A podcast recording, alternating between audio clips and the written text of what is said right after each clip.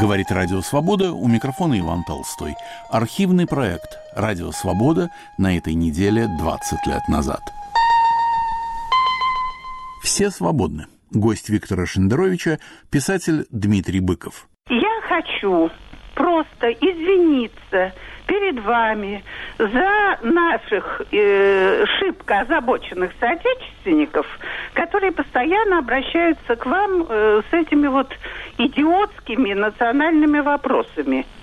Мне кажется, это или, ну вот, совсем шибко дремучие люди, или просто больные.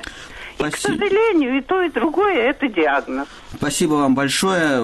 Я э, никогда не сомневался, что те, кто прорываются в основном в эфиры с этой вот национальной темой, что они не представляют собой абсолютного большинства, что они просто э, довольно активные по некоторым медицинским показаниям люди. Вот. Спасибо вам большое. Я с удовольствием принимаю ваши извинения, хотя, видит Бог, тут никакой коллективной ответственности нет. Спасибо вам за, за добрые слова. Много, тем не менее, ну вот на эту же тему, ладно, раз вы уже за них извинились, изменились, я их и не а буду почему? читать. Мне кажется, национальный вопрос, главный вопрос 21 века, и зачем убегать от этой темы? Мне кажется, что от осмысления роли русских в российской истории, роли евреев в ней, да, мы все равно не уйдем. Почему об этом не поговорить открыто? Я сам еврей, я с удовольствием такие разговоры как веду.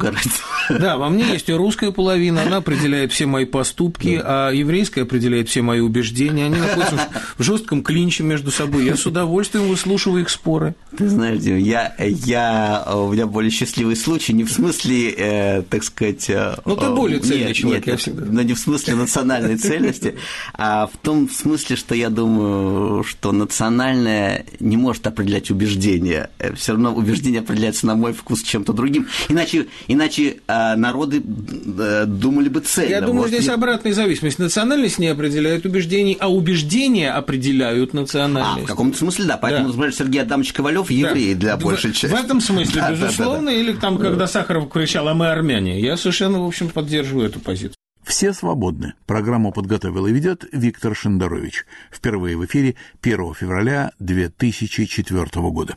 Говорит Радио Свобода. У микрофона Виктор Шендерович. В прямом эфире программа «Все свободны».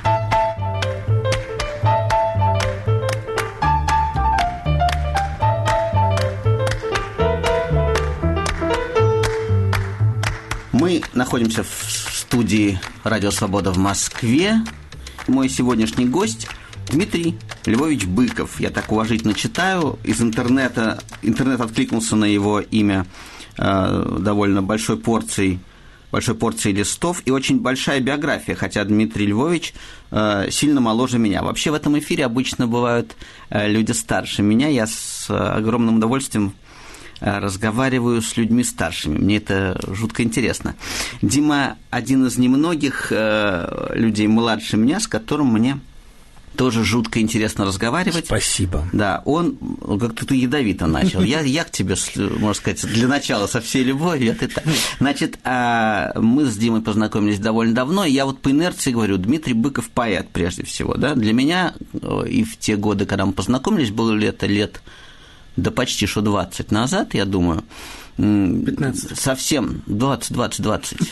20. Ты не ты же не девушка. Подожди. А, ну, допустим. А, Дима писал и продолжает писать замечательные совершенно стихи, но с тех пор он стал и романист, и эссеист, и телеведущий, и э, очень давно работает, и очень плодотворно работает в «Собеседнике», и печатается в других журналах и газетах. Вообще очень заметная фигура во всех смыслах этого слова. Те, кто смотрит ТВЦ, меня поймут.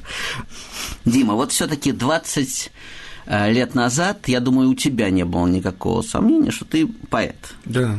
Как получилось, что как-то тебя одновременно повело во все стороны? Я говорю об этом с легкой, легкой завистью. Ты человек отчаянный полно, довольно. Полно, полно. Значит, если, если серьезно, то Журналистика всегда была и в значительной степени остается средством пропитания, причем еще она и позволяет избыток темперамента каким-то образом сливать в газету, чтобы это не проникало в стихи. Я абсолютно убежден, что если бы у большинства наших поэтов была вторая профессия, их стихи были бы свободны от ряда ужасных издержек. Если бы Евтушенко был где-нибудь когда-нибудь политическим обозревателем, этого меньше попадало бы в лирику. Причем я абсолютно уверен, что даже вот такие мэтры, как Бродский, да, если бы Бродский был где-нибудь разведчиком или еще где-то мог бы свою боевитость вымещать, его любимым чтением были военные мемуары. Вот вторая профессия все-таки поэту очень нужна. Я, ну, я адвокат дьявола, я вынужден вспомнить слова персонажа Евстигнеева из «Берегись автомобиля», что если бы Ермолова да, да. стояла у станка... Стояла у станка, совершенно да. А как знать? Может быть, потому что Батюшков, уйдя с государственной службы, сошел с ума немедленно. Так что здесь, в общем, корреляция довольно, довольно, довольно прямая. Нужны какие-то гири. Знаешь, я, я к слову, раз в диалоге, некоторые сходят с ума прямо на государственной службе. Но это менее заметно. Да. Это менее заметно. Но что касается прозы, то она э, сочинялась просто потому, что, как сказала Навелла Матвеева, мой любимый автор и учитель литературный, есть вопиющий быт, есть вещи и примеры, при всей их важности, не лезущие в стих. Вот я хочу написать, у меня самая больная тема для меня в русской истории, это ее, значит, репрессивный характер. Нельзя об этом писать в стихах, потому что стихи от этого становятся надрывными, слезливыми, а есть вещи, которых вообще в стихах не напишешь. Так что это своего рода такая автотерапия. Мы вернемся к этому тезису. Для меня не бесспорно, прежде всего, на основе вот того, что я знаю из твоих э, стихов. А у нас пока что есть два звонка. Пожалуйста, вы в эфире. Меня зовут Андрей, я из Москвы, социолог. Да, взаимно. Вот когда вы подбирали название для вашей передачи, известно, что у свободы два полюса взаимоисключающих. Есть свобода высокого, есть свобода низкого. То есть есть свобода для разрушения и свобода от разрушения. Вот какой полюс свободы вы имели в виду, когда говорили, что все свободны? Это как бы взаимоисключающие вещи. Когда доминирует один полюс в обществе, другой находится в маргинальной зоне. И они друг друга побеждают, то один, то другой. Спасибо за вопрос. Вопрос понятен. Я-то имел в виду просто свободу. Я имел в виду просто свободу, э, которой каждый, разумеется, пользуется по своему темпераменту и разумению. Э, Ежели бы я мог сделать так, чтобы все распоряжались со своей свободой так, как я хочу, это было бы довольно ужасно, потому что, значит, это было бы насилие над их свободой. Я думаю, что, и говорил уже об этом, цитировал э, этот принцип древней иудейской этики, он совершенно бессмертный. Твоя свобода заканчивается там, где она подавляет чужую свободу, нарушает чужую свободу. Мне кажется, это совершенно такая простой этический постулат, который э, просто следует помнить. Я имел в виду просто свободу. Моя свобода, как мне кажется, моя личная свобода, это свобода, э, если разрушение, то только в Некрасовском смысле... Он проповедует любовь враждебным словом отрицания. Вот, вот, вот. На, я под, специально на подпевках. Я специально позвал на подпевки поэта. Вот. Э, так что для меня в этом нету никакого противоречия, хотя уже сидя в эфире «Радио Свобода» и наслаждаясь тем, как многие наши слушатели пользуются своей свободой слова, я понимаю, что да, у этой вещи... Не без издержек. В этой вещи два полюса. У нас есть еще звонок, да, пожалуйста, вы в эфире. Здравствуйте, это Марк из Москвы. Очень у меня вопрос к господину Быкову не столько как к поэту, сколько как журналисту. Э, в программе «Времечко» он назвал умершего трагически Юрия Щекочихина известным правозащитником.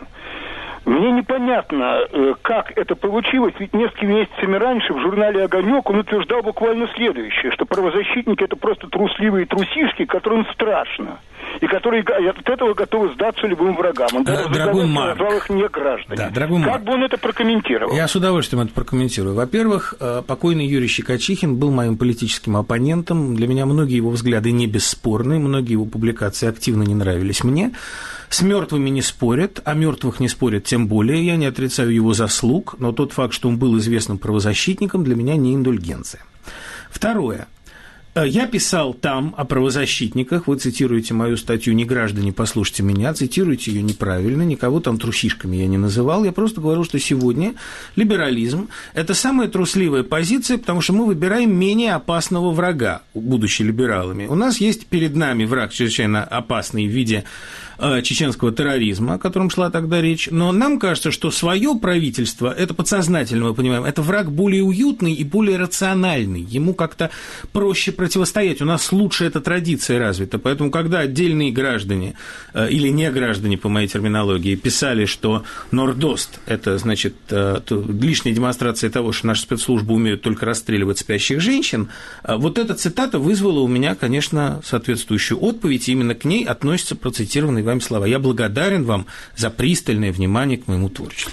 Вот э, здесь мы от поэзии перешли как раз к э, журналистике Быкова, и здесь я вынужден сказать, что многие камни там летят в мой огород не персонально, не персонально, но по позиции, по позиции, что не мешает мне читать стихи Быкова, а ему даже слушать мои программы. Безусловно. И тем не менее, вот по поводу уютного рога раз уже зашла тема об этом, а эта тема постоянно mm и в вопросах, и она вообще кровоточит постоянно. Да.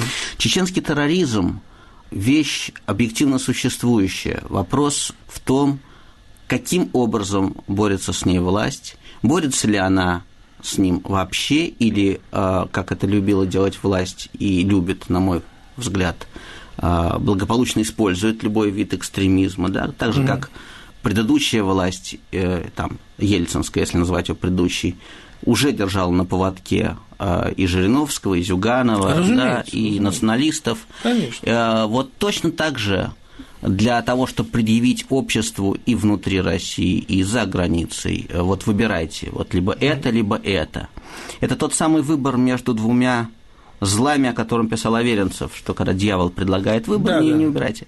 Не выбирайте э, ни, ни из одного, тут, тут нету выбора, это Конечно. ложный выбор. Конечно. Так вот, мне кажется, и я в этом убежден, что борьба с чеченским терроризмом и борьба с сегодняшними спецслужбами в том виде, в котором они существуют, и в том, что они делают, угу. это э, единая задача, это не две разные противоположные Разумеется. задачи. Разумеется, я совершенно с этим согласен. И те, и другие не... истребляют эту страну, да, нашу да, страну. Да, да. И те, Эту другие... нашу страну. Да, и те, и другие ее истребляют, причем одни помогают истреблять других. Да, совершенно верно. И опыт э, и в том числе информация журналистская, совершенно многократно проверенная и подтвержденная, и многократная, многократная, то, что дает нам возможность говорить о том, что это тенденция, говорит о том, что как раз э, с полевыми командирами, с боевиками, с идеологами угу. и практиками терроризма ничего не происходит. Ничего, как, как правило, не происходит. Загадка. Или происходит довольно случайно, да, да.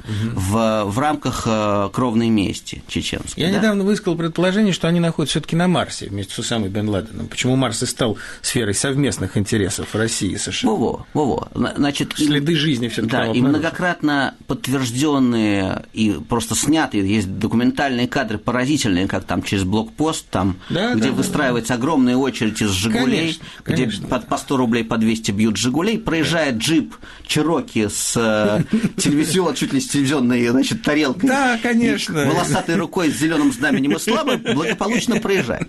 Поэтому о борьбе Есть с терроризмом, факты, да. о борьбе с терроризмом э, не надо мне, как говорится. У вас еще звонки. Да, пожалуйста, вы в эфире. Здравствуйте, меня зовут Алла Павловна, я москвичка, пенсионерка и большая поклонница Виктора Шендеровича. Спасибо вам. Значит, но хочу спросить у вас о самом наболевшем. Вот я яблочница, постоянно угу. голосую за яблоко. Угу. В пятницу я слушала по «Эху Москвы» выступление сопредседателя комитета 2008 угу. Сергея Пархоменко. Угу. В частности, разбирался вопрос о вкладах в Сбербанк. Угу. И он заявил, причем неоднократно, о том, что надо забыть об этих вкладах, так же, как вы забыли о вкладах в МММ, Чару и так далее. Но там банкиры официально признаны мошенниками, признаны судом. А вклад Сбербанк, тем более он в то время был частью Центробанка, это государственное Я... учреждение. Да-да-да. Так что ж, выходит дело правительства Гайдара, нынешнего члена Политбюро СПС, э, тоже мошенники? Я думаю так, что когда, во-первых, я полагаю, что когда Сергей Пархоменко говорил «забудь», забудьте о них, он имел в виду вероятность их возвращения в ваш карман, а вовсе не то, что вы должны посчитать это справедливым. Я даже в этом абсолютно убежден. Вы знаете, государство, да, государство во всем цивилизованном мире и за МММ бы оно отвечало. Раз они дали лицензию на это, раз государство позволяло это делать, значит, оно брало на себя ответственность. Только наше государство так дивным образом от этой ответственности уходит. Да, я считаю, что э, государство, которое неоднократно обворовывало своих сограждан, что за это кто-то должен отвечать. Я не юрист и не экономист, и не могу указать пальцем, я на это не имею права. Но думаю, что сам по себе поиск виноватого и нахождение виноватого, и его наказание, не обязательно суровое, но непременное его наказание, это вещь очень важная, как и во многих других случаях. Потому что э, самое страшное, что у нас вошло в норму, это не наказание преступника, это дает огромный простор для фантазии следующим поколениям преступников. В этом смысле, если говорить о международной практике, то, мне кажется, чрезвычайно важно. Вот недавно было сообщение, да, кого-то 89-летнего старика в Америке, значит, вот откопали и в наручники. Вот выяснилось, что принимал участие в карательных операциях СС. Там кого-то расстрелял полвека назад, больше, чем полвека назад, да, 60 лет назад нету срока давности. И не, не важно, что он не понесет даже тяжелого наказания, что в связи с тем, что он столь стар и, значит, уже преклонных лет, что это будет довольно условное наказание. Все равно. Это очень важно. Пример Милошевича, э, то, что потревожили товарища Пиночета, да, через там 30 почти лет. Это важная вещь. Это важная вещь впрок. И я думаю, что было бы важно, чтобы те люди, которые виноваты, были названы и понесли наказание. По крайней мере, были бы названы. А у нас еще, слушайте, у нас просто обвал звонков, я не доберусь до пейджеров, но ничего, давайте, вы в эфире. Виктор Анатольевич, я вот э, по какому поводу? Собственно, у меня не вопрос, а просто реплика.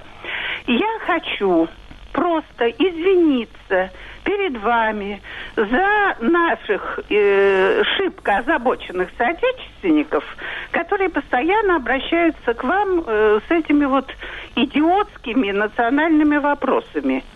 Мне кажется, это или, ну вот, совсем шибко дремучие люди, или просто больные. И, к сожалению, и то, и другое – это диагноз. Спасибо вам большое.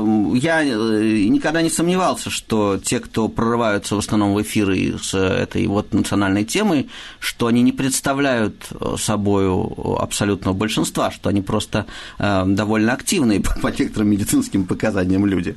Вот. Спасибо вам большое. Я с удовольствием принимаю ваши извинения, хотя, видит Бог, тут никакой коллективной ответственности нет. Спасибо вам за, за добрые слова.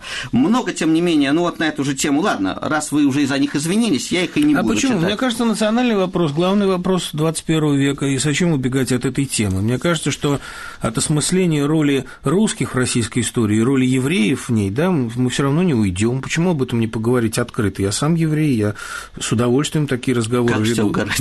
Да, во мне есть и русская половина, она определяет все мои поступки, а еврейская определяет все мои убеждения. Они находятся в жестком клинче между собой. Я с удовольствием выслушиваю их споры. Ты знаешь, Дим, я, я, у меня более счастливый случай, не в смысле, э, так сказать... Э, ну, ты более цельный нет, человек, нет, я всегда. Но не в смысле национальной цельности, а в том смысле, что я думаю, что национальное не может определять убеждения. Все равно убеждение определяется на мой вкус чем-то другим. Иначе, иначе э, народы думали бы цельно. Я думаю, здесь обратная зависимость. Национальность не определяет убеждений, а убеждения определяют национальность. А, в каком-то смысле, да. Поэтому, да. Например, Сергей Адамович Ковалев еврей да. для большей в, части. В этом смысле, да, безусловно, да, да, или там, когда Сахаров кричал, а мы армяне, я совершенно, в общем, поддерживаю эту позицию. Это правда. Это Возвращение правда. национальному вопросу не этнического, а этического смысла, как пишет Юра Амосов, это, по-моему, очень справедливо. Не знаю, тем не менее, вот э, давай все таки попробуем давай. к пейджерам. Давай. Так, быстро пробежимся по пейджерам. Да. Так, тема Путин. Я просто говорю о, о том, что написано в пейджерах. Пропускаем. Так. Нет, почему? Почему? Почему пропускаем? А, вот э, два рядом, причем пришли подряд. А, Михаил Соколов пишет. Путин сказал, что новый этап реформ будет преобразование на ускорение экономического роста, усиление борьбы с бедностью, совершенствование инфраструктуры социальной. Вы что, против, когда создаете комитет 2008? Да, рядом письмо от э, человека благоразумно не подписавшегося. Что вообще сделал Путин полезного для страны? Расплодил повсюду чиновников, урезал свободу. Совсем непонятно, почему у него такой высокий рейтинг. Два вопроса, два ответа. Значит, первое, по поводу того, что мы против э, блага народа, когда создаем 2008, потому что Путин высказывается за благо народа. Уважаемый Михаил, если вы мне припомните хоть одного руководителя какой-либо страны, который не высказывался за благо народа, начиная от императора Цезаря Бакаса I, который был людоедом там, в Центральноафриканской Республике, я вам буду очень благодарен. Мне кажется, что все за благо народа. Вопрос в том, что ровно эти слова Путин говорил 4 года назад, как-то с благом народа не сложилось, с мочением всевозможным сложилось, с прекращением свободы слова сложилось, с абсолютным уничтожением оппозиции сложилось, а благо народа там, где было. А вот второй вопрос, а, откуда такой высокий рейтинг? Я думаю, высокий рейтинг а, довольно понятен, потому что когда в России человек подходит на улицу и спрашивает, что он думает о царе, который по совместительству является начальником тайной полиции, а, то весь генетический опыт россиянина каким-то образом детонирует. И, и другого рейтинга я удивляюсь, почему только 80. Это я думаю, бы, нет, это слишком простое объяснение, к сожалению. Да. Более сложно мы отложим, но потом, но объяснение объяснять это все только страхом я бы не стал. Нет, не только страхом. Нет, безусловно, не только страхом. Есть еще э, объективная, э, так сказать, э, лафа экономическая. Нет, есть объ... экономическая лафа ерунда. Есть полная фрустрация, страшная растерянность на всех уровнях, когда все смыслы скомпрометированы, и все хорошее может персонифицироваться только в личности. И чем более никакая эта личность, тем большее количество людей она устраивает, мне кажется. Они заполняют своими ожиданиями. Да, разумеется. Нет, это, бы, это бы подходило, Димочка, к ответу 4 года назад. Это и сейчас так, подходит. Тогда это подходило. Это вот появился новый, все остальные обрыдли уже, а тут появился новый. Нет, нет, это подходит и сейчас, абсолютно. Но уже что... хуй мистер Путин, мне кажется, ответ-то уже получен. Нет, ответ еще далеко не получим, потому что... Не э, пугай меня. Нет, нет, нет, абсолютно точно. Потому что я как раз боюсь, что вот после второго срока начнется настоящий ответ, потому что пока еще э, все это не соответствует э, ожиданиям наиболее радикальной части общества, наиболее радикально настроенной. Значит, это часть этнические националисты, электорат Блока Родина, они, конечно, ждали другого. Он еще не сделал того, чего от него ждали по-настоящему, и по большому счету вопрос «Хуй мистер Путин» для меня сейчас гораздо более болезненный и актуален, чем 4 года назад. 4 года назад, мне казалось, что мне все понятно. А вот сейчас у меня есть сложные всякие выводы, но это потом вот очень долгий разговор. Хорошо, не будем долгих разговоров. Что касается этнических звонков и вопросов, мне хороший совет э, дал по пейджу, длинный, развернутый хороший совет дал некто Влад Сергеевич. Я вам действительно благодарен за этот совет. А то успеем еще прочесть из этого же письма.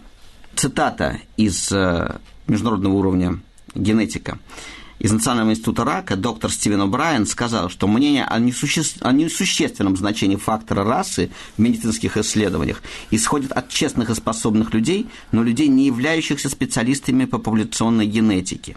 В результате такой неоправданной политкорректности искажаются эпидемиологические оценки тех или иных заболеваний, которые могут повредить тем самым этническим меньшинствам, которые слишком рьяные поборники расового равноправия стремятся защитить. Да. Одним словом, если чуть проще доктора Брайана расшифровать, то политкорректность опасна, потому что люди действительно не равны. Здесь, мне кажется, надо важнейшее недоразумение пресечь в корне. Неравенство – это вещь природы, так сказать, нам данная, да? да, да. Никто никому не равен никогда, как сказано в замечательном да. стихотворении. Свободы и братства, равенства не будет, никто никому не равен никогда. Это, это Володин. Да. Конечно, равенства нету, я не буду э, длиной 2 метра и блондином, да, и э, возможности у всех разные. Но мы говорим о равенстве прав людей о том, что люди изначально равны в правах. То есть не мы говорим, а французские энциклопедисты как-то неосторожно в этом смысле Совершенно верно, высказались. Да. Вот в чем дело. А мы вовсе не говорим, что люди находятся на единой едином уровне развития. Да, есть народы и цивилизации, которые продвинулись скажем, чуть дальше, угу. по определенному пути, опять-таки, потому что вот моя дочь, которая сейчас учится на втором курсе э, факультета социальной антропологии, она меня просвещает. С ума э, сойти, как летит время. Да, да, да, да, да. Но она меня просвещает очень серьезно, потому что, оказывается, считается некорректным среди антропологов говорить о продвижении а, там, в более или менее высоком уровне цивилизации.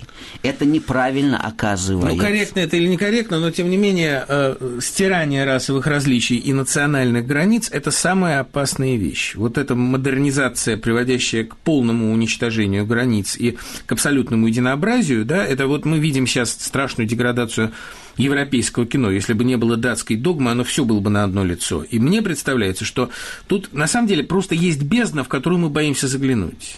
Вот Розанов говорил, русско-еврейский вопрос – это бездна, в которую страшно смотреть. Почему, когда человек при мне говорит «я француз», я не чувствую никакой опасности, а когда он говорит «я русский», а, причем так нагло, агрессивно, с напором, все начинают как-то немножечко понимать, что за этим стоит, да, или «я еврей», это тоже, в общем, в определенном смысле высказывание. Это, э, Дим, ну ты же литератор, что же я тебе буду рассказывать о контексте? Мы все вот, понимаем, вот об этом что контекст... надо подумать, да, вот о том, что контекст, этот контекст. Дело в том, что, к сожалению, очень долго национальным лицом русского была отрицательная селекции. Чем хуже, тем лучше. Чем человек грубее, тем он сильнее. Чем он безобразнее, тем он красивее и так далее. И, к сожалению, это было. Я говорю о русском национализме, разумеется, о лице русских националистов и русских фашистов. Ровно таким же образом очень долго еврейская либеральная идеология и просто либеральная идеология, да, и просто э, идеология вот людей, которые э, вся, всяким образом все время считали, что Холокост является абсолютной индульгенцией для евреев, это, к сожалению, это катастрофа тоже. Мы вернемся к этим непростым темам через несколько минут после выпуска новостей.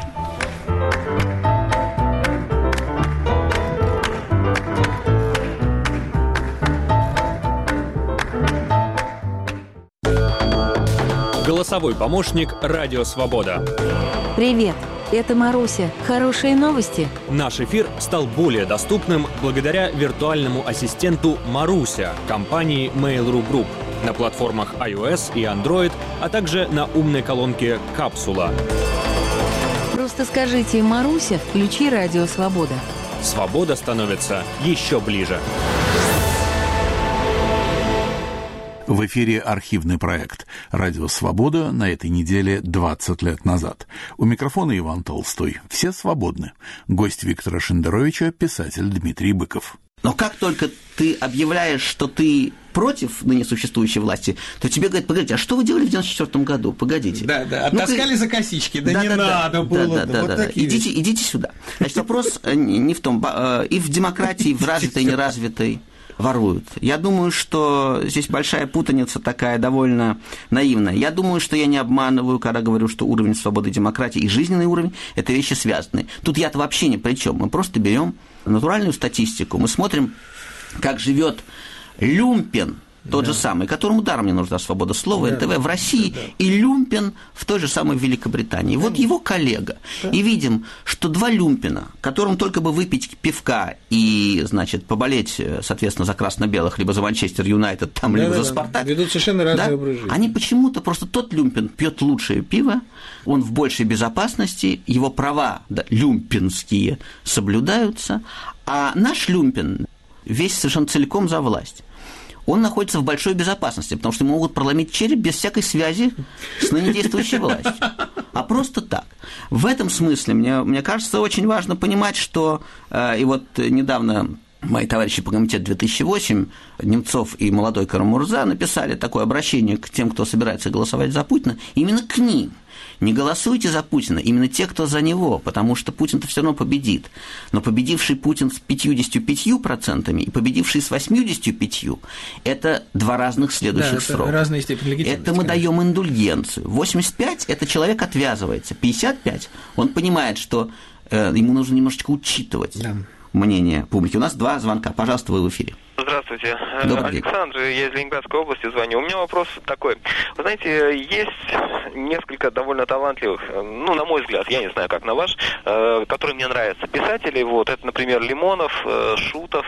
Угу. Вот, это люди, которые, ну, у них крайне левые взгляды, угу. вот, но вместе с тем им как бы не дают высказаться, их преследовали, один сидит в тюрьме, другой, угу. значит, Да-да-да. тоже его преследовали. Знаю и других, которых даже в психушке пытались угу. сажать. Ну, то есть, как бы преследование идет. И вот как вы считаете вообще, вот как объяснить то, что, ну, правых, когда преследуют, это понятно, то есть, так сказать, потому что наша... Ну, почему левых? Да, а почему? Но левых-то за что, действительно? А, спасибо, Ну, нифига себе вы загнули Лимонова и Шутова в один ряд поставили автора бестселлера «Собчачье сердце», да, и автора 35, по-моему, шедевральных, действительно, лучших книг русской прозы за последние годы. Ну, там, конечно, Шутов – это не писатель, простите меня, но дело в том, что, видите, власть же преследует не за взгляды, власть преследует за степень их искренности. Вы можете быть леваком сколько угодно, таким как Рогозин или Глазьев, можете быть провоком, я могу назвать много бездарных провоков в присутствии Шендеровича, не хочу уж там его обижать, ну, полно. Власть преследует человека, который искренен, и энергетичен, и талантлив, и потому опасен. Тоже Лимонов совершенно правильно писал в заключении, вы завинчиваете не те гайки, называлось его письмо, Все свободны. Программу подготовил и ведет Виктор Шендерович. Впервые в эфире 1 февраля 2004 года. Говорит Радио Свобода. У микрофона Виктор Шендерович. В прямом эфире программа «Все свободны». прежде чем э, мы будем отвечать на телефонные звонки, коротко, мне тут по пейджу несколько э, писем, которые можно объединить вопросами по комитету 2008. Убирая хамство из э, вводной части вопроса, по сути, э, спрашивают меня, что мы можем предложить в управлении страной, которая населяет 150 миллионов человек. Вот мы, да, чемпион мира по шахматам, писатель-сатирик, там, политик, журналист, Э, что мы можем предложить в управлении страной? Э, неверно сформулирован вопрос. Мы ничего не предлагаем в управлении страной. Мы предлагаем только, чтобы выборы были честными, чтобы страна сама решала, кто и как будет ей управлять, а не как э, в настоящее время получается, один кандидат на пост президента выбирает себе соперников на этот турнир. Да? Вот мы хотим только этого. Мы хотим, чтобы мы сами, вы сами это выбирали в честной, равной борьбе. Значит, поэтому, если будет снят, предположим, Глазьев, то мы будем за то, чтобы Глазьев участвовал, а потом, если нам удастся добиться участия Глазьева, давайте уже конкурировать идеологией. Другое письмо, тоже убираем хамство, хотя тут уже не во вводной части, а в основной. Вы все населению пудрите мозги, что если будет свобода, то они, ну, видимо, население, автоматически заживут как япи. Да нет же, нет же, не автоматически. И не сразу, и не все. Вопрос только в том, что свобода дает человеку возможность жить лучше. А не свобода этой возможности не дает. Поэтому при свободе у человека есть шанс, а при несвободе он должен э, не реализовывать свои способности, а договариваться. Договариваться. Вот не хотелось бы договариваться с начальством. Мы это делали довольно давно. У нас звонки. Пожалуйста, вы в эфире. Добрый вечер. Мне очень понравилось, вот я хотела вернуть вас к началу разговора, угу. понравилась мысль Дмитрия Львовича о двух профессиях, одна из которых позволяет разряжаться. Угу.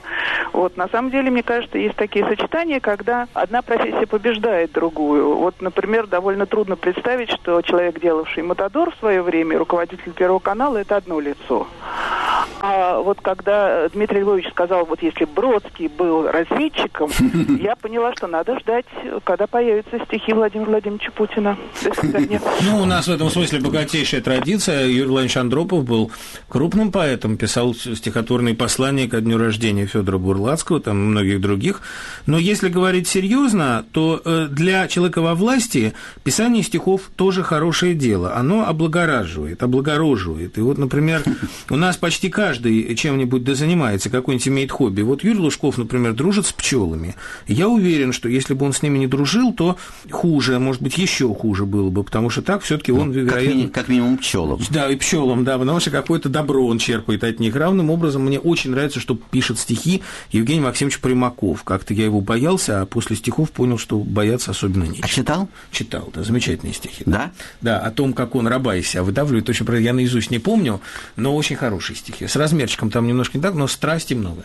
Чудесно. Один вопрос о литературе по пейджеру звонок. Актуальны ли термины классик, талант, гений в наше время? Согласны ли вы, видимо, имеется в виду, это вопрос, конечно, к Дмитрию, с мнением, что признание художника обуславливается сегодня коммерческим успехом, талант, замечательный промоушен. И талон ли это современной культуры? Немножечко вопрос риторический, но тем Нет, нет, совершенно не риторический. Э, видите ли, э, так сказать, из ничего не выйдет ничего, классическая фраза, и, например, Гарри Поттер – это блестящий сказочный цикл Джан Роулинг. Я уверен, что это классика будущее, и мне очень нравится, что эта вещь так хорошо, простите выражение, раскручена. Лучший писатель русский 90-х годов, объективно, по моему убеждению, мне при Шендерович, конечно, будет сказано, который я тоже очень высоко ценю, это Виктор Пелевин.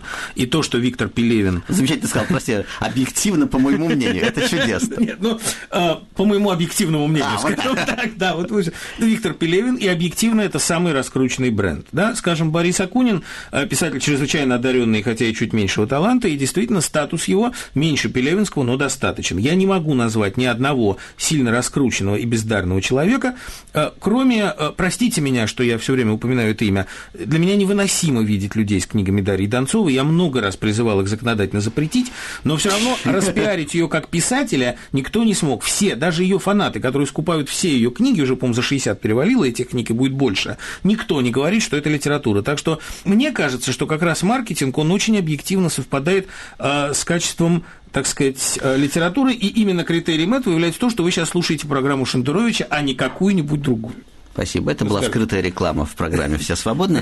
На самом деле, все, ну, то есть не на самом деле, по моему мнению, все. Тут очень важно понимать пропорцию между вложенными средствами да, и усилиями и, и результатом, потому что, скажем, вот э, там Цезария Эвора, да, там пела в, порту, в да. портовом кабаке, там где-то там в Кабо-Верде, да. А потом понравилось Березовскому. Да, ну нет, не до Березовскому, она понравилась замечательному французскому там продюсеру, да, да и так далее. Он, она спела две свои песни в Париже и, и стала звездой. Да, Значит, ему потребовалось только привести эту э, немолодую э, женщину. женщину из Кабо-Верде в Париж и записать две песни. Да. И сразу стало ясно, что он звезда. Да. Э, чтобы сделать звездой Баскова, нужно поставить на, на уши всю Российскую Федерацию, значит, завесить все его ну, там как сказать, это тоже но... не обязательно, потому что это звезда для определенного контингента. Нет, но все равно вот как бы соотношение сил. Да, разумеется, разумеется. А, таково. У нас еще звонки, пожалуйста, в эфире. Здравствуйте, Георгий Николаевич Подмосковье, 75 лет. Э, Дмитрий Львович, я большой поклонник вашего творчества, но некоторые у меня э, упрек. Вы ведь доступны до средств озвучивания. Если я с вами согласен, Пелевин э, к средствам оз, э, озвучивания недоступен, а ваши не менее, э, чем пелевинские первые такие. Но я вам напомню, что же это за либерализм, что за жизнь, когда умереть нечего. Вот это антропологическая э, катастрофа, которая э, э, с 91-го Россию настигла, а Запад с 70-го года.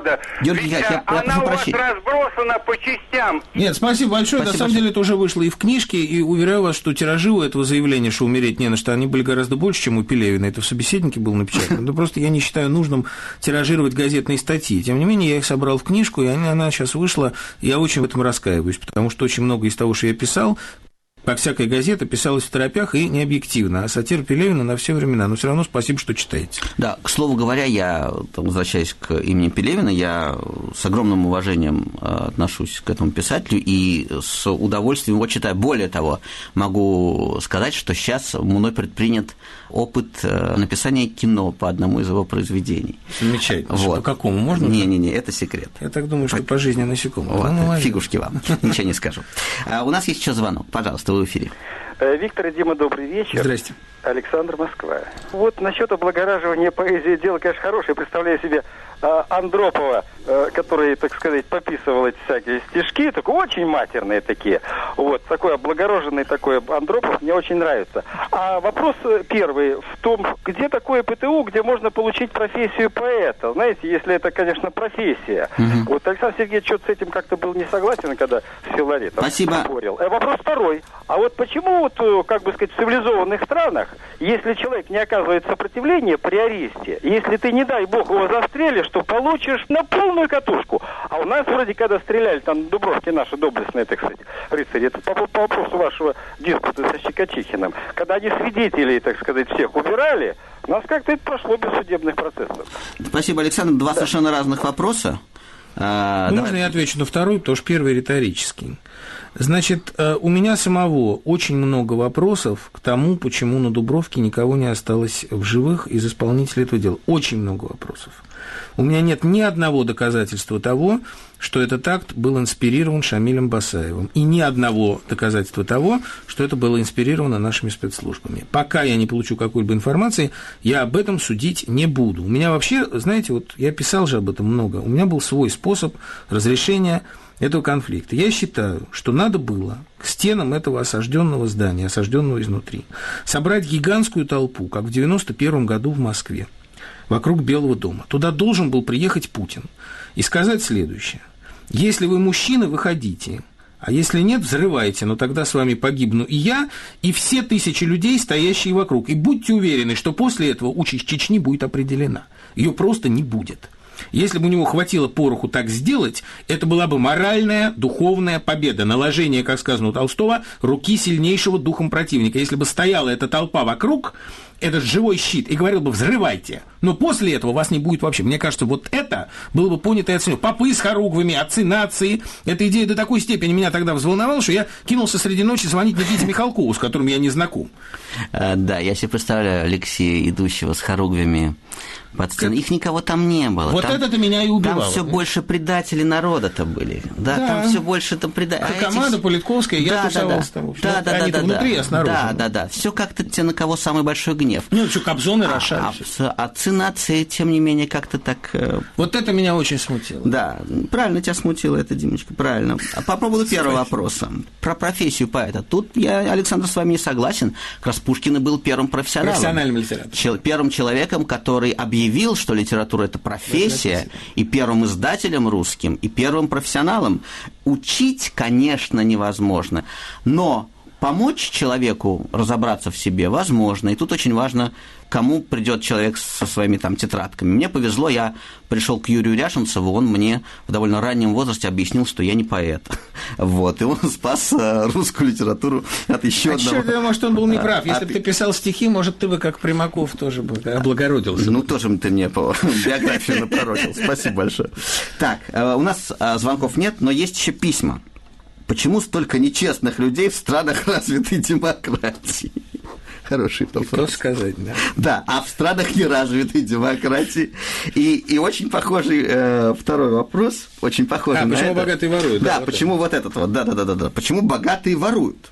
Почему устраивают на высокооплачиваемые места друзей и родственников и не пекутся о благе народа? Заметьте, все это происходит в так называемых странах с развитой демократией и свободой слова. Они все воруют. Не обманываете ли вы, господин Шендерович, когда говорите уровень свободы и демократии, жизненный уровень, это вещи связаны. Значит, видите, какая штука.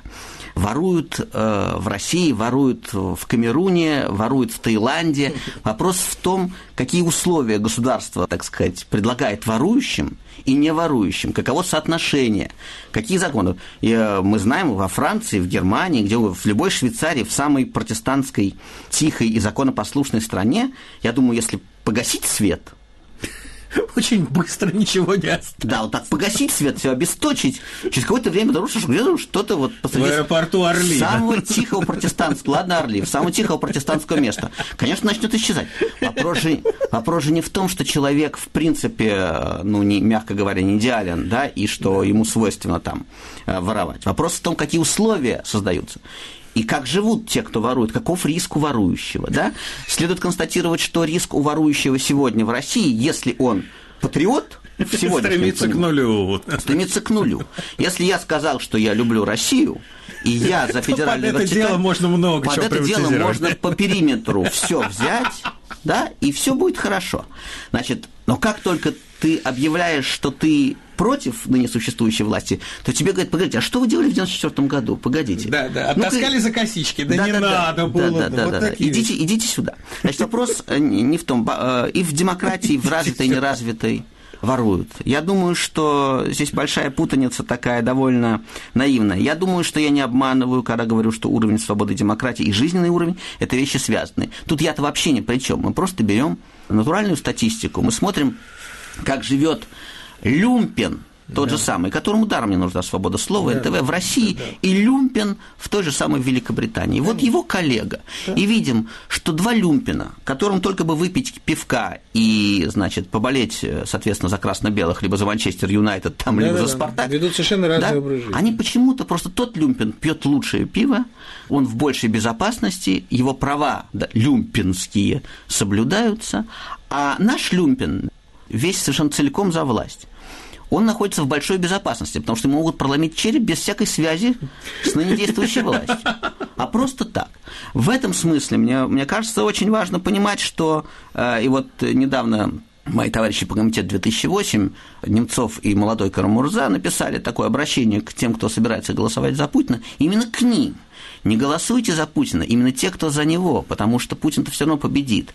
Но победивший Путин с 55% и победивший с 85% – это два разных следующих да, срока. разные степени легитимности. Это мы конечно. даем индульгенцию. 85 – это человек отвязывается. 55 – он понимает, что э, ему нужно немножечко учитывать да. мнение публики. У нас два звонка. Пожалуйста, вы в эфире. Здравствуйте Здравствуйте. Добрый Александр, день. я из Ленинградской области звоню. У меня вопрос такой. Вы знаете, есть несколько довольно талантливых, ну, на мой взгляд, я не знаю, как на ваш, э, которые мне нравятся. Писатели, вот, это, например, Лимонов, э, Шутов.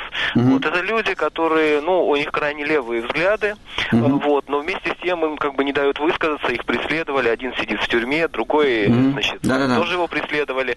Знаю и других, которых даже в психушке пытались угу. сажать. Ну, то есть, как бы преследование идет. И вот как вы считаете вообще, вот как объяснить то, что, ну, правых, когда преследуют, это понятно, то есть, так сказать, потому что наша... Ну, почему левых? А ну, левых-то за что, действительно? А, спасибо. Ну, нифига себе вы загнули Лимонова и Шутова в один ряд поставили автора бестселлера «Собчачье сердце», да, и автора 35, по-моему, шедевральных, действительно, лучших книг русской прозы за последние годы. Ну, там, конечно, Шутов – это не писатель, простите меня, но дело в том, что, видите, власть же преследует не за взгляды, власть преследует за степень их искренности. Вы можете быть леваком сколько угодно, таким как Рогозин или Глазьев, можете быть провоком, я могу назвать много бездарных провоков, в присутствии Шендеровича не хочу уж там его обижать, ну, полно. Власть преследует человека, который искренен, и энергетичен, и талантлив, и потому опасен. Тоже Лимонов совершенно правильно писал в заключении. Вы завинчиваете не те гайки, называлось его письмо. И действительно, уж взгляды-то Лимонова, они как раз абсолютно патриотические, абсолютно нормальные. Это и доказывает, что для власти важно не патриотизм, а лояльность, управляемость. Нам нужен такой патриот, который был бы абсолютно управляем. И лучше, чтобы он был чем-то замаран, чтобы его можно было шантажировать. Вот в этом смысле все наши официальные патриоты – это абсолютно замаранные, абсолютно управляемые люди. А Лимонов, конечно, неуправляемый, потому что он, вот здесь я не побоюсь слова, писатель с задатками гения. Поэтому, конечно, он вызывает гораздо больше раздражения я тут, не сходясь в оценке писательского Лимонова, так да. сказать, я имею в виду именно слово гений, но то, что, безусловно, чрезвычайно одаренный писатель и да. очень талантливый, безусловно. Угу. Он искренний человек. Другое дело, что эта искренность немножечко, так сказать... Э... Позерская, конечно. Да, но и потом у Межерова было, поэтому быть до 30 почетный. И срам кромешный после 30. Но каких, да, но каких он воспитал молодых великолепно. Штука, штука в том, что быть э, леваком, да, в 20 лет, там, метать яйца, да? Нормально. Нормально. В 60 как-то немножечко, я но думаю... кто-то должен быть, кто воспитывает этих 20-летних. Ведь его партия сугубо воспитательное мероприятие. И какие там дети великолепные, с каким я наслаждением смотрю. Просто вот Нина Силина – это действительно абсолютно героическая девчонка. Из какой-то совершенно несчастной, алкоголической, нищей семьи вырос убежденный, начитанный человек, который на суде блестяще парировал все эти вопросы судьи. Ее боялись просто. Замечательная девчонка, совершенно красивая. Вот, вот ими я любуюсь очень. То, Сережа кра... Соловей. Нет, красивыми девчонками я тоже любуюсь, но... Особенно если у них в голове. Но если эти... Я отсылаю тебя к твоему же стихотворению «Курсистка», кажется, да? Да, но, да. Ты понимаешь, не, да, дай конечно, бог. не дай бог. Но Они придут к власти, эти красивые девчонки. Черт его знает. Нет, ну, а если вот эти придут к власти, это будет веселая власть, это будет... Потому что мы договоримся. Ребята... Они не марксисты, я с этими мы напоминаю тебе о Ларисе Рейснер, да, там. Ну ладно. Лариса Рейснер, кстати, если бы была у власти, было бы ничего себе. Не зря товарищ Троцкий с ней ездил в спецвагоне. Ну, это, это это специфический взгляд на, на, на использование красивых публицистов. Да, да, да, да, Хорошо, у нас еще два звонка. Пожалуйста, вы в эфире. Это Москва. Да, здравствуйте, говорите. Иван Иванович, допустим, я хотел бы поговорить с Быковым, но я обращаюсь к вам к обоим. Да. Вы очень хорошие дискуссионеры. Да, задайте я... вопрос, если можно, Иван Иванович. А сейчас задам. Ваше название «Все свободны» это пахнет немножко анархией, да? Ведь вы же говорили, что свобода каждого кончается там, где его кулак подпирает под нос своего соседа. Да, да. Я вас так понял. Так а зачем же вы так ориентируете? Все свободны. И говоря о свободе, вы не говорите об ответственности. Вот почему как мухи на одно, так сказать. Да, я понимаю, мне нравится вас... эта мысль, я совершенно, я совершенно согласен. Э, я охотно вел бы на Радио Свободу программу «Все ответственны», если бы мне предоставили такую возможность. Одно, допустим, там утром в воскресенье я все ответственны, другое Шендерович все свободны. Мне очень понравилась инициатива Сергея Миронова поставить в России статую ответственности. Это правильно. В Америке статуя свободы, там все свободные. А у нас статуя ответственности, здесь все ответственные. Вот эти два полюса мира. Понимаешь, проблема-то в том, что наша ответственность, она в две шеренги по стойке смирно вот это упасть и отжаться. И никакой другой пока да. что у нас э, ну, что-то С другой не, стороны, это наша, не свобода, наша свобода, это, так сказать... Не получается. Так, мы выходим помаленечку на финишную прямую, но еще очень, очень важное письмо, оно длинное, э, касается Чечни. пафос письма, что вот имеют ли право чеченские беженцы там бунтовать в Австрии. Вот знаете ли вы что? И дальше приводятся случаи их там хулиганства, бандитизма и в Австрии, и в Чехии. МВД в Чехии имеет заявление пяти предпринимателей, которых в общей сложности чеченцы требовали там миллиона долларов. И человек задает мне риторический вопрос, какие чувства вы испытываете к этим чеченским беженцам, господин Шендерович? Да плохие чувства я испытываю к людям, которые берут там кого-то в заложники, дебоширят, буянят и, значит, требуют миллион долларов. Плохо я отношусь к ним. Никакого отношения к национальности этих людей мои чувства, э, не, так имеют. сказать, не имеют. И я вам хочу сказать, что если бы мы таким же образом ориентируясь, вот как вы ориентируясь на этих чеченцев, говорите о чеченском народе, мы придем к солнцевским, и исходя из них будем решать судьбу русского народа, то тоже надо будет признать, что лучше в нас всех концентрационный лагерь, с не меньшими, я думаю, основаниями. Поэтому огромная передержка, дорогой господин Подберезкин, огромная. У нас звонки, пожалуйста, вы в эфире. Добрый вечер. Меня зовут Григорий, тоже Москва. И, а я просто пару реплик э, хочу сказать по поводу э, Швейцарии, где свет надо погасить. Вы знаете, я свидетелем был э, прошлой осенью, миллионов, наверное, 50. В общем, все штаты северные, в том числе и Канада, осталось да. без электричества на три дня на три дня, я там, по-моему, на две ночи, я уж не помню, я там на машине, значит, катался. Никаких изменений, никакой паники, все вежливо, аккуратные. То есть это какой-то общественный договор совсем другой между людьми внутри. Вот. А по поводу свободы, это не моя, конечно, мысль, но это там свобода, а здесь воля. Большая разница. Это да, да, да, да, да, да. Это еще из живого трупа цитаты, да. Да, да, да, да, да. А что касается да, погашения света, вы знаете, но был у них там другой опыт. Это вот мы говорим о миграции в правильную сторону, эволюции в правильную сторону, потому что когда в Лос-Анджелесе в 70-х годах погас свет, то начались погромчики, да, э, существенные. Значит, что-то изменилось. Видимо, действительно общественный договор. Э, так, вот замечательный вопрос от, от человека, подписавшегося свежо. Николай Алексеевич Некрасов. Вопрос цитировать? Да, пожалуйста. Кому на Руси жить хорошо?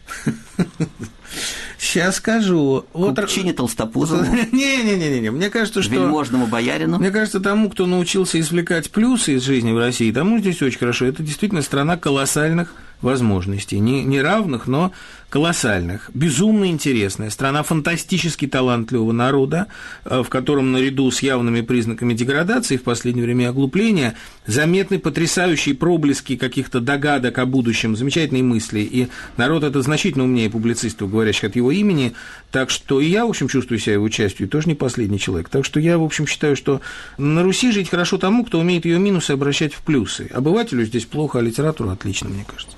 Вот, замечательно, вернулись к литературе. Да, очень хорошо. Вот тут у меня вопрос интересный. Значит, церковь учит, что православный должен быть патриотом, более того, патриотизм должен быть действенным, в основе патриотизма любовь к нации.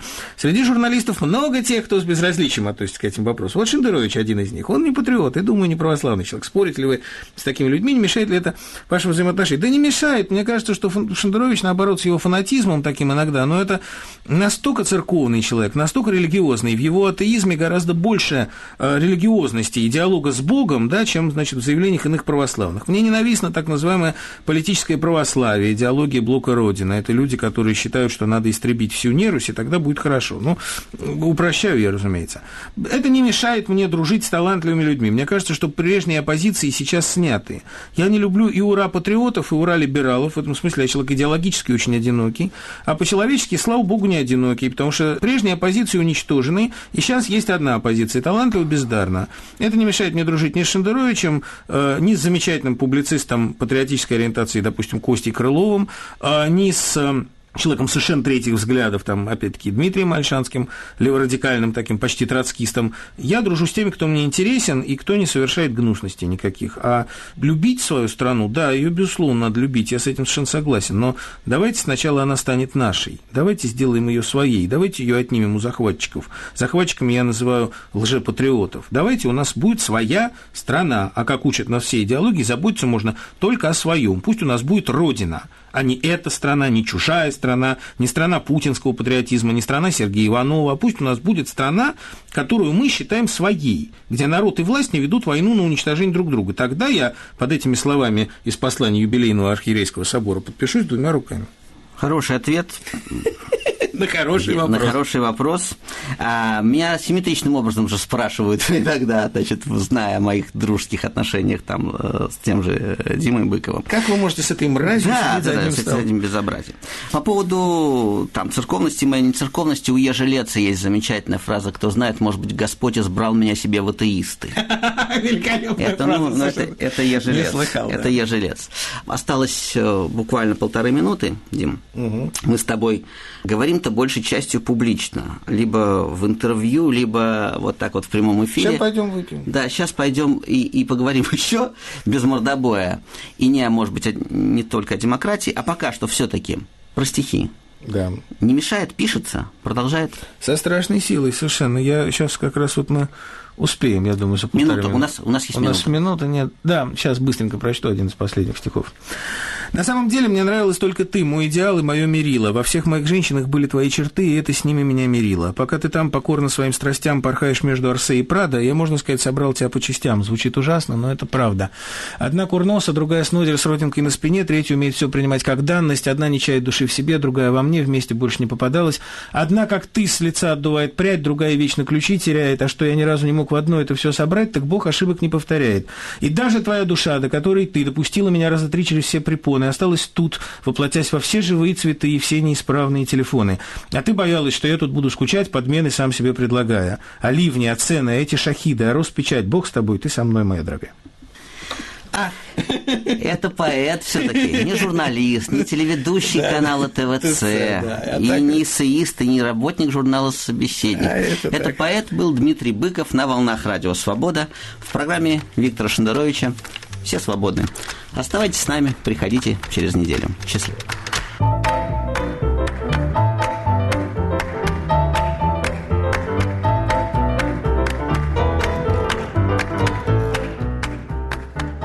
Радио «Свобода» на этой неделе 20 лет назад. Над архивным проектом работает редактор Иван Толстой.